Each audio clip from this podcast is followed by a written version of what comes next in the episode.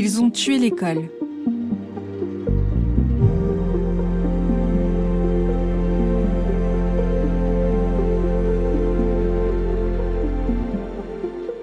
Chapitre 6 SOS détresse Dernière semaine avant les vacances de Pâques et première session de rendez-vous parents-prof. C'est très étrange comme exercice car les parents sont souvent stressés, comme si l'enseignant était là pour juger de leur aptitude à être de bons parents. C'est d'autant plus déstabilisant que je n'ai pas d'enfants et que je ne me sens pas légitime pour juger de l'éducation qu'ils inculquent, tant qu'ils agissent dans l'intérêt de l'enfant. La plupart des mamans ne parlent pas français, elles se débrouillent pour venir avec un autre parent ou un ami pour assurer la traduction. Leurs questions tournent souvent autour du niveau de compréhension du français de leur enfant qu'elles ne peuvent pas évaluer. Certaines mamans confient qu'elles ne savent ni lire ni écrire. Parfois, lorsque je demande à ces parents de signer un mot dans le cahier de correspondance, ils font une croix, là où je pointe mon doigt, sans comprendre ce qu'ils signent. Ma grand-mère paternelle était illettrée, cette souffrance appartenait pour moi au siècle dernier en France. Ces mamans ont vraiment envie d'offrir le meilleur à leur enfant. Lorsque je félicite la maman de Kader parce que son fils est un élément moteur de la classe, elle se met à pleurer de fierté. On donne tout ce qu'on peut, tout ce qu'on a à nos enfants. Leur réussite, c'est notre récompense. J'ai rendez-vous avec le père de Walid qui tente souvent d'échanger avec moi, en vain puisqu'il ne parle que l'arabe syrien. Cette fois, nous allons pouvoir discuter puisqu'il a demandé au papa d'Amine de traduire. Walid est un petit garçon très timide, il ne parle jamais. Pourtant, je sais qu'il comprend parfaitement tout ce que je lui dis. Mes trois enfants ne parlent presque pas. Même à la maison et en arabe? Même à la maison. Ma grande fille Wafa de 9 ans ne parle toujours pas.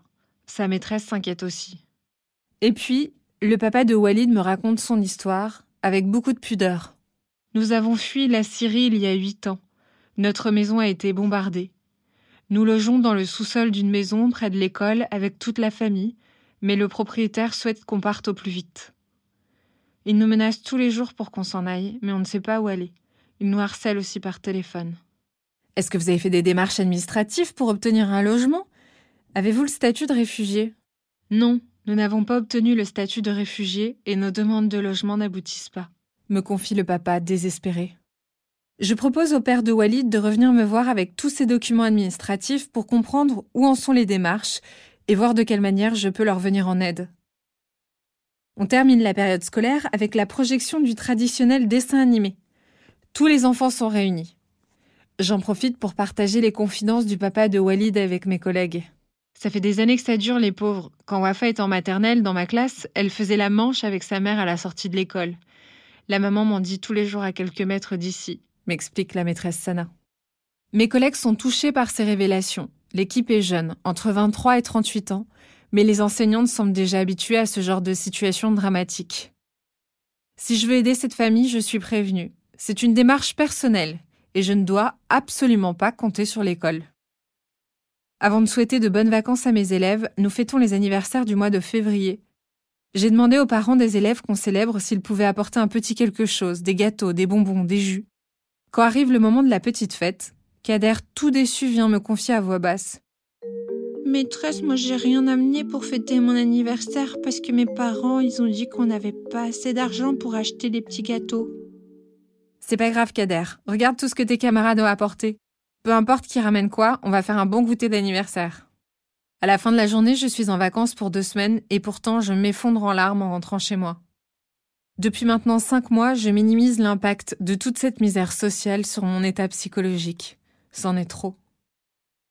Est-il encore possible qu'en France, des écoles de la République soient privées de chauffage en plein hiver alors qu'il neige dehors, obligeant enfants et enseignants à rester en manteau pour faire cours Qu'au moindre coup de vent, les fenêtres de certaines classes cèdent à la pression et s'ouvrent dans un fracas à en faire pleurer les enfants que les porte-fenêtres d'une classe de maternelle auquel il manque une vitre sur deux ne soient pas remplacées, malgré les nombreuses relances faites à la mairie, laissant ainsi entrer en classe la pluie, le vent et le froid. Que le mobilier ne soit souvent pas aux normes, que certains faux plafonds tombent, que des toilettes d'enfants soient condamnées parce que l'évier a fini par céder sans que jamais personne ne vienne le réparer, que des établissements dédiés aux enfants regorgent d'amiante, qu'on puisse apercevoir des rats se balader dans la cour de récréation, qu'on retrouve leurs crottes dans les dortoirs des enfants et dans le pain de la cantine, que dans certaines classes, les plafonds fuient à la moindre goutte de pluie, emportant au passage les quelques misérables livres qui constituent la bibliothèque, qu'il n'y ait même pas une feuille blanche à disposition dans certaines classes, qu'on retrouve des canettes de bière et des mégots dans la cour de récréation le matin en arrivant. Est-il possible de donner envie à des enfants d'apprendre dans un environnement laissé à l'abandon, où les murs sales et décrépits sont recouverts d'affichages par des enseignants qui ne savent plus comment cacher la misère d'établissements censés impulser l'ambition, mais qui au contraire transpirent l'indifférence? Bonnes vacances.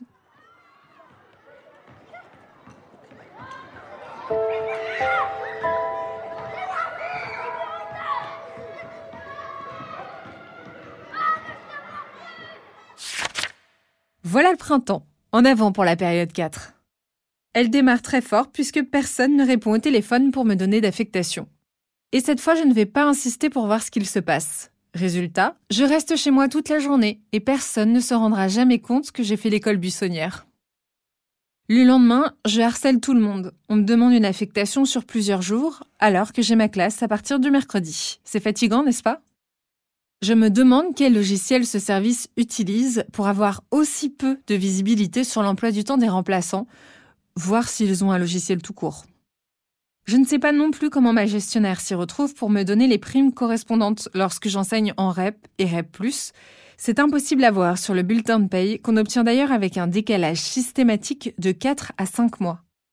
Dans n'importe quelle entreprise, ça serait jugé scandaleux et illégal mais quel recours les enseignants ont-ils lorsque l'employeur qui outrepasse ses droits, c'est l'État? Je file rencontrer des élèves de CM2 dans une école de Bobigny. C'est la semaine de la rentrée. Je lance une expression écrite libre pour que les élèves racontent leurs vacances. Là encore, la plupart d'entre eux déclarent s'être ennuyés. Je reste plantée devant le tableau pour pouvoir écrire tous les mots de vocabulaire dont ils ont besoin. Maîtresse, comment est-ce qu'on écrit pendant? Est-ce que quelqu'un peut aider Léna et lui dire comment on écrit le mot pendant? C'est facile, maîtresse. P-E-N comme Marine Le Pen. Et après D-A-N-T comme la dent. Nour, 10 ans. À la récréation, je discute avec Mathieu, enseignant et responsable syndical au SNUIPP FSU 93, pour en savoir plus sur la politique de Bobigny. Stéphane de Paoli a mis fin à 90 ans de communisme dans la ville au municipal de 2014. C'est un maire UDI et son programme reposait principalement sur la gratuité de la cantine dans les écoles, le stationnement gratuit, l'installation de caméras de surveillance pour sécuriser la ville et une volonté de fermer les camps de Rome. Alors que c'est l'une des rares municipalités qui ne demande pas leur expulsion. Mais comment ça se fait qu'un fief communiste qui a duré 90 ans laisse en héritage toutes ces écoles si misérables? Parce que les communistes ont tout misé sur le service à la personne, mais malheureusement pas sur les infrastructures. Ben, c'est quand même fou que certaines classes n'aient pas un bloc de feuilles, des stylos, voire un tableau. Pareil, le matériel dépend du bon vouloir des villes et de leur budget. À Bobigny, on a environ 30 euros par an et par enfant. Un livre scolaire coûte environ 18 euros. Je te laisse imaginer à quel rythme on peut réinvestir dans les classes. Même pas la peine de penser aux sorties et aux voyages scolaires. Et si on sollicite les parents, comme ils n'ont généralement pas d'argent, ça ne change pas grand-chose. Après l'école, j'ai rendez-vous avec mon binôme, Marie, afin qu'on organise la répartition des objectifs du programme pour cette nouvelle période. Bien que nous travaillions ensemble sur des projets pédagogiques communs, nous nous croisons très rarement, puisque le principe c'est justement que je sois dans l'école quand elle est au syndicat. J'en profite pour lui raconter dans quelles conditions j'enseigne tous les jours, et surtout pour partager mon indignation face à l'incompétence du service des remplacements. Ce que tu me racontes est hallucinant, on n'arrive justement pas à mettre la main sur ce service. C'est complètement verrouillé dans les négociations alors qu'on sait que c'est le bazar. On organise une réunion la semaine prochaine pour recueillir tous les témoignages des remplaçants, rendre compte des dysfonctionnements qu'ils subissent. Est-ce que tu accepterais de venir témoigner? Avec joie Déjà parce que ça va me faire du bien d'être entendu, et surtout parce que j'espère que mon témoignage pourra aider à faire évoluer dans le bon sens la gestion des remplaçants je retrouve ma classe particulièrement agitée malgré les vacances. Ils grandissent à vue d'œil, ils font de moins en moins bébés et de plus en plus enfants. Le petit Djibril est suivi plusieurs fois par semaine par un maître E, un enseignant qui cherche à comprendre les difficultés de l'enfant pour tenter des approches lui permettant d'assimiler les notions de base. Djibril s'accroche, mais il a toujours beaucoup de mal à s'exprimer correctement. Je le comprends de mieux en mieux, mais dès qu'il parle avec une autre maîtresse qui n'a pas le décodeur, c'est la panique. Ceux qui le comprennent le mieux, ce sont finalement les enfants. Djibril parle un peu comme un bébé, en yaourt. Je me dis que les enfants ont pour la plupart des petits frères et sœurs à la maison, et ça doit jouer. Le maître, eux, souhaite s'entretenir avec moi pour faire un bilan. Je trouve qu'il fait des progrès et je me demande s'il serait pas prêt pour le CP. Qu'est-ce que t'en penses? Il est très rare qu'un redoublement soit accepté en maternelle. Ça coûte cher à l'État. Pas la priorité d'offrir du temps supplémentaire pour apprendre aux enfants de la République. Mais la demande a été faite en début d'année, car le cas de Djibril est sérieux. Il fait beaucoup d'efforts et il y a du progrès, mais soyons réalistes, il ne parle toujours pas vraiment. Djibril est très sensible, il se braque facilement en situation d'échec, et l'envoyer en CP, c'est s'assurer qu'il va totalement se décourager en début de scolarité. Que se serait-il passé si j'avais donné raison au maître E? Je suis toujours épatée d'être consultée pour des décisions aussi importantes dans un couloir sans avoir reçu aucune formation.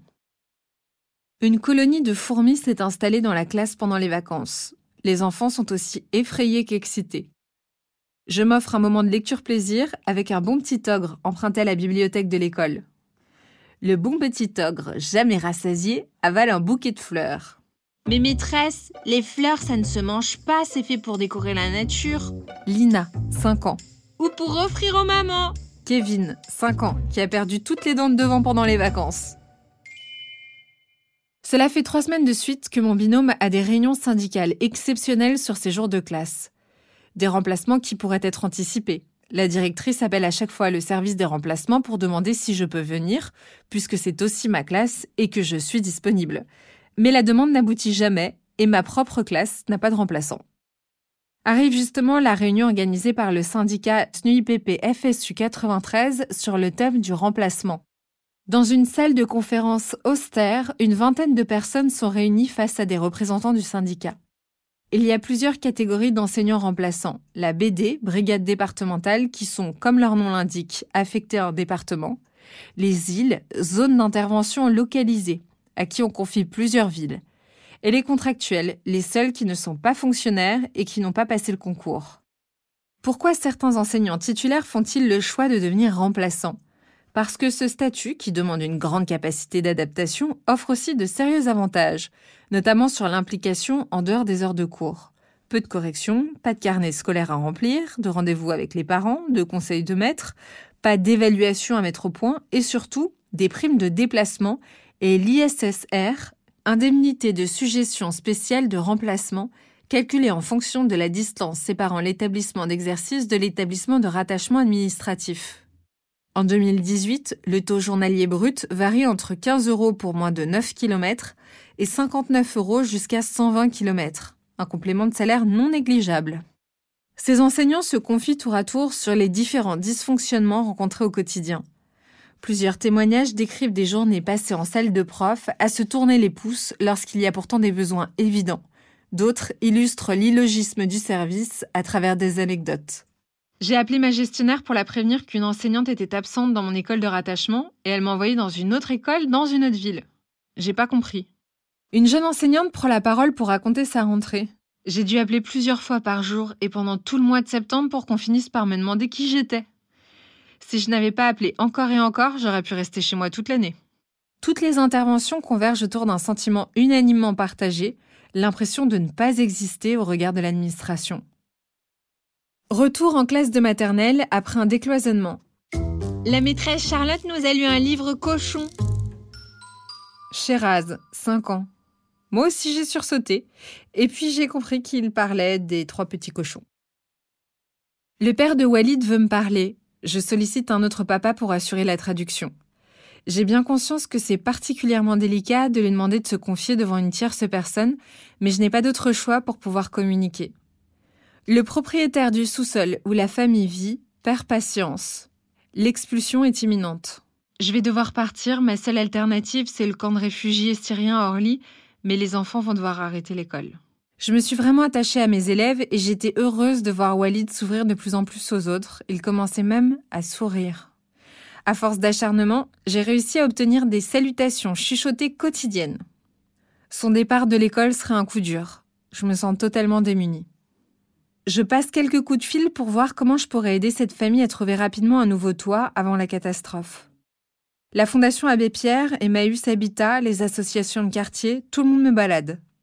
Les délais d'attente pour espérer obtenir un logement sont de plusieurs mois, sans garantie. On me communique des mauvais numéros, non attribués ou pas le bon destinataire. Quelle galère. Je rapporte la situation à la directrice de l'école qui décide de rédiger une IP, information préoccupante aux services sociaux, puisqu'il y a risque de déscolarisation. Avec ce rapport, elle espère donner l'alerte pour obtenir de l'aide face à l'urgence. Mais c'est aussi prendre le risque que les enfants soient considérés en danger et qu'ils soient placés. Un coup de poker insupportable. La directrice de l'école élémentaire du même groupe scolaire, Laure, vient interrompre notre conversation. Je viens d'être victime d'une agression. La mère d'un élève m'a poussé violemment en m'accusant d'être raciste parce que son enfant est tout le temps puni. J'expliquais que s'il est puni, ça n'a pas de rapport avec la couleur de sa peau, mais parce qu'il fait tout le temps des bêtises. Elle est devenue folle de rage. Je vais porter plainte au commissariat. La maîtresse Adja, qui a eu cet élève en maternelle, s'immisce dans la conversation. Elle m'a traité de raciste pour les mêmes raisons quand c'était mon élève, parce que j'avais osé dire que son fils avait des problèmes de comportement. Les gens sont perdus, hein. comme si on pouvait enseigner ici et être raciste. Il est vrai que c'est l'un des avantages de ce département. Il y a peu de chances de tomber sur un collègue raciste. On enchaîne les violences puisque le lendemain, le directeur d'une école élémentaire du quartier nous annonce qu'on lui a volé son cartable pendant qu'il discutait avec des parents à l'ouverture des portes de l'établissement. Son cartable contenait notamment le chéquier de la coopérative de l'école. Il va devoir faire opposition et déclarer le vol à la préfecture. Qui peut se lever le matin en se disant Tiens, aujourd'hui je vais voler le cartable du directeur de l'école du coin Déprimant. Direction Drancy. Ça faisait longtemps que je n'avais pas quitté Bobigny. L'école maternelle est mignonne, l'équipe sympa. C'est d'ailleurs l'un des rares établissements où il n'y a pas de distinction entre les enseignants et les ADSEM. On sent tout de suite le respect et la bonne ambiance. Événement rarissime d'ailleurs, tout le monde mange ensemble le midi. Enfin, il y a des moyens matériels et ça change tout. L'un de mes élèves, qui répond à deux prénoms, Liang ou Vincent, ou choix, pas compris pourquoi, a la main dans le slip en permanence. Il sort son zizi en classe. Heureusement, à cet âge-là, les enfants ont l'habitude de se voir nus, notamment aux toilettes. Tu fais quoi, toi Pipi ou caca? Tu t'es pas bien essuyé les fesses La directrice est heureuse que je sois affectée à l'école de jour. Elle s'estime chanceuse. Tu es la seule remplaçante sur toute la ville de Drancy aujourd'hui et j'ai dû batailler pour t'avoir. Drancy, 34 écoles publiques, maternelles et élémentaires, et un seul remplaçant. C'est sûr qu'il doit y avoir beaucoup d'enfants sans prof dans la ville. Sur des cours remplacement maternels, on se réjouit toujours de pouvoir exploiter le répertoire musical commun à toutes les écoles françaises pour occuper les enfants. Le facteur qui n'est pas passé et qui ne passera jamais, le petit escargot qui porte sur son dos sa maisonnette, la souris verte qui courait dans l'herbe. Tout y passe. Quand on voit la place qu'occupent ces comptines en maternelle, on comprend pourquoi elles sont aussi ancrées dans les mémoires. Dommage collatéral pour les enseignants, des soirées entières avec ces chansons dans la tête. Retour dans ma classe. Le mois de mars touche à sa fin et pourtant le rituel de la météo nous rappelle que le printemps s'est perdu en route. Il pleut encore aujourd'hui. C'est parce que le soleil est fatigué, maîtresse. Il n'arrive plus à se lever le matin et il dort toute la journée pour se reposer. Kevin, 6 ans. Alerte catastrophe naturelle. Pendant un service de récréation, la petite Belma se fait pipi dessus. Elle est trempée, même ses chaussettes sont mouillées. Je dois la changer pendant que je surveille les autres enfants qui s'amusent dans la cour. Pratique. Sanka, lui, vomit dans ses mains en classe. Il a une gastro. Un élève de la classe voisine a fait caca dans l'urinoir. Tout va bien. Ce matin, l'habituel service RRF, recrutement, remplacement, formation, veut m'envoyer au Blanc-Ménil, je demande à tout hasard s'il n'y a pas plus près. J'ai bien fait de poser la question. Quatre enseignants manquent à l'appel dans une école élémentaire à Bobigny. Je m'étonne encore de l'étendue de cette ville. Je mets 50 minutes en transport pour arriver à destination. Je rentre facilement dans l'école sans rencontrer personne. Je trouve trois élèves devant le bureau de la directrice. Après cinq minutes d'attente, je toque à sa porte.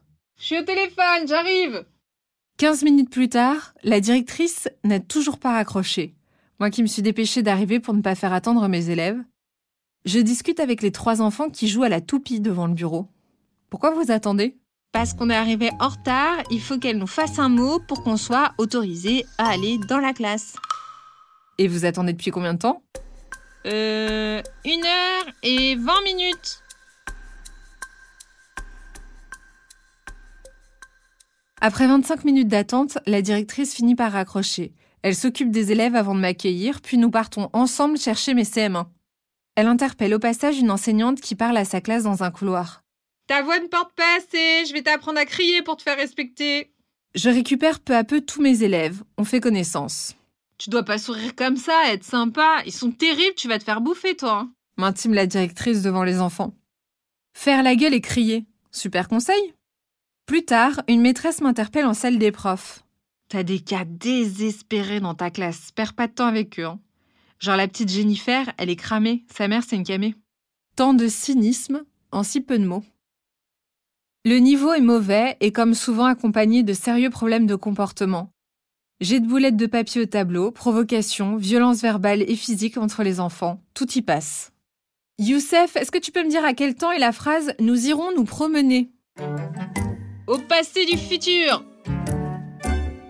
Le niveau n'est pas meilleur en mathématiques. Les enfants ne comprennent pas l'intérêt d'apprendre à faire des additions, des soustractions, des divisions et des multiplications. J'essaye de leur proposer des problèmes qui, je l'espère, leur permettront de comprendre l'utilité des opérations dans la vie courante. Je vais acheter deux nouveaux fauteuils et je dispose de 70 euros pour cet achat. Dans le premier magasin, le fauteuil coûte 30 euros l'unité mais je préfère le modèle du deuxième magasin qui coûte 38 euros. Pose les opérations qui permettent de dire quel fauteuil je peux acheter, combien ça coûte, combien il me reste, ou au contraire combien il me manque. J'implique souvent les enfants pour les motiver. Votre mission, si vous l'acceptez, c'est de m'aider à savoir si je peux acheter ces fauteuils. J'ai besoin de vous. Et ça marche. Retour chez les maternelles. Ici, on commence à travailler les syllabes. Trouvez des mots qui commencent par la syllabe Bou. Un bouffé à volonté. Louise, 5 ans. Nous sommes déjà début avril et j'ai rendez-vous avec un maître E et une psychologue pour parler de mes élèves. Dans quel but, pourquoi, comment? Aucune idée. Ma classe fonctionne bien, les élèves sont obéissants, ils se mettent au travail rapidement et je trouve que le niveau est plutôt bon, comparé à ce que j'ai pu voir ailleurs. Je suis sereine et je dirais même fière de présenter mes élèves à ce rendez-vous en présence de la directrice en salle des maîtres.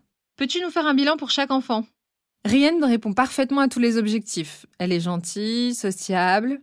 Alors, Michael, lui, maîtrise encore mal le français et il a beaucoup de mal à distinguer le féminin du masculin et il a tendance à être violent avec les autres. Walid, euh, alors Walid, il s'accroche, mais euh, bon, il parle toujours pas. Hein. Euh, Tuna, bon bah on sait pas ce qu'elle fait là, elle non plus. Dolores, euh, bah Dolores jamais là, du coup elle est totalement larguée. Rihanna ne comprend pas ce qu'on lui dit, mais elle, elle est maline parce qu'elle copie sur les autres. Kevin, très agité, peut-être même hyperactif, mais il travaille.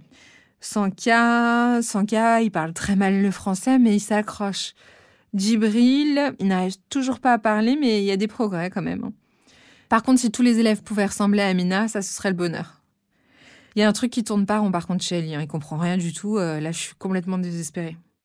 Je passe en revue les 24 élèves, le maître et la psy prennent des notes pour chaque enfant. À la fin, le regard plein de compassion, il me demande Et ça va? Tu tiens le coup? Bah oui, carrément, j'adore cette classe, pourquoi? Bah parce que d'après ce que tu viens de nous raconter, plus de la moitié des enfants sont en grande difficulté, ça doit pas être facile de faire progresser la classe. Je regarde leurs notes et je constate avec étonnement qu'il y a effectivement de l'encre rouge partout pour souligner toutes les difficultés pointées. C'est comme si je comprenais soudain que le niveau n'est pas bon. Je me suis juste habituée au médiocre, au pas si pire. Comment ai-je pu me convaincre que ma classe sortait du lot, que mes élèves étaient brillants, juste parce qu'il y a une bonne ambiance de travail? Moi qui m'applique à analyser tous les jours le niveau des élèves, les conditions de travail des enseignants. L'indignation pompe beaucoup d'énergie et pour trouver la force d'avancer, il faut parfois lâcher prise et se convaincre que ça va, alors qu'en réalité, il n'en est rien. Étrange remise en question. J'en parle avec mon binôme Marie. C'est si triste de constater que cette classe qui donne pourtant l'impression de s'en sortir par rapport à tout ce qu'on peut croiser dans le département est elle aussi en grande difficulté. Qu'est-ce qu'ils vont devenir ces enfants défavorisés dès la maternelle? On fait tout ce qu'on peut, avec nos moyens. C'est ce qu'il faut se dire. Et on est bien les seuls à se préoccuper de leur avenir. Qui est-ce qui se soucie des enfants du 93 Aujourd'hui, c'est carnaval dans le quartier. J'ai transformé ma classe en armée de mignons, ces petites créatures jaunes à salopettes de dessins animés. J'adore. On a confectionné nos déguisements à base de découpage, de collage, d'assemblage. À mon signal, quand je claque des doigts, les enfants crient banana comme les mignons et secouent des maracas. Les écoles du quartier ont toutes joué le jeu, un thème par classe, et nous voilà en train de défiler dans les différents établissements et dans les rues du quartier. Pour qu'un tel événement puisse avoir lieu, les écoles doivent demander des autorisations auprès de la préfecture censée encadrer la sortie. Malgré l'autorisation acceptée, aucun renfort à leur dite. On fera sans, comme d'habitude. Malgré la grisaille, le froid et la tristesse des rues environnantes, ce défilé improbable d'Indiens, de fruits, de coccinelles, de fleurs ou encore de mignons réchauffe les cœurs. C'est le dernier jour avant les vacances de Pâques. On laisse les enfants se défouler plus longtemps dans la cour de récréation avant de mettre tout le monde devant le dessin animé vice-versa. Je discute avec les enfants qui adorent rester avec les maîtresses pendant la récréation pour leur grimper sur les genoux, leur raconter leur vie, leur faire des coiffures ou leur montrer leurs exploits. Maîtresse, regarde comment je cours vite. Maîtresse, tu peux me regarder descendre le toboggan J'aperçois soudain Belma, 5 ans, trisomique, à califourchon sur un petit garçon allongé au sol face contre terre. Belma le chevauche, comme un poney au galop. Elle n'a pas conscience que le petit garçon, lui, pleure. Il est tout rouge, ne peut pas se dégager, et a du mal à respirer. J'interviens tout de suite. L'enfant a eu très peur, son visage est tout écorché. Un accident est si vite arrivé. Les effectifs ne sont pas suffisants pour permettre de surveiller tous les élèves. L'AVS de Belma est là 20 heures par semaine. C'est le maximum qu'un enfant dans le besoin puisse obtenir dans le 93. Dans un département comme celui-ci, on doit déjà s'estimer heureux lorsque l'on réussit à avoir l'aide d'une auxiliaire de vie scolaire dans une classe pour accompagner un élève pourtant officiellement en détresse. Selon le SNUI-PPFSU 93, il manque actuellement des centaines d'AVS dans les écoles de la Seine-Saint-Denis. Conséquence, il faut parfois attendre plusieurs années pour que la demande aboutisse où l'auxiliaire s'occupe de plusieurs enfants dans une même classe, alors que chaque élève devrait pouvoir compter sur cette aide censée être individuelle. Les AVS offrent un accompagnement, une attention, une aide indispensable pour ces enfants peu adaptés au système scolaire classique. Pourtant, un auxiliaire recruté uniquement avec un baccalauréat ou diplôme équivalent ne travaille pas à temps complet, mais en général 57%, pour un salaire qui avoisine les 1126 euros en équivalent temps plein en 2018. Je ne comprends pas cette société qui ne sait absolument pas valoriser ni par la reconnaissance ni par le salaire les professions les plus difficiles. Pendant toute l'année scolaire, j'observe avec une grande admiration et un profond respect la maîtresse Adja qui, dès que l'AVS n'est pas là, s'occupe de Belma en même temps que 23 autres enfants. Belma qui peut, à chaque moment d'inattention, aussi bien s'échapper de la classe, avaler tout ce qui lui tombe sous la main, ou bloquer sur un seul et même geste, comme taper sur le même instrument de musique pendant une journée entière, par exemple.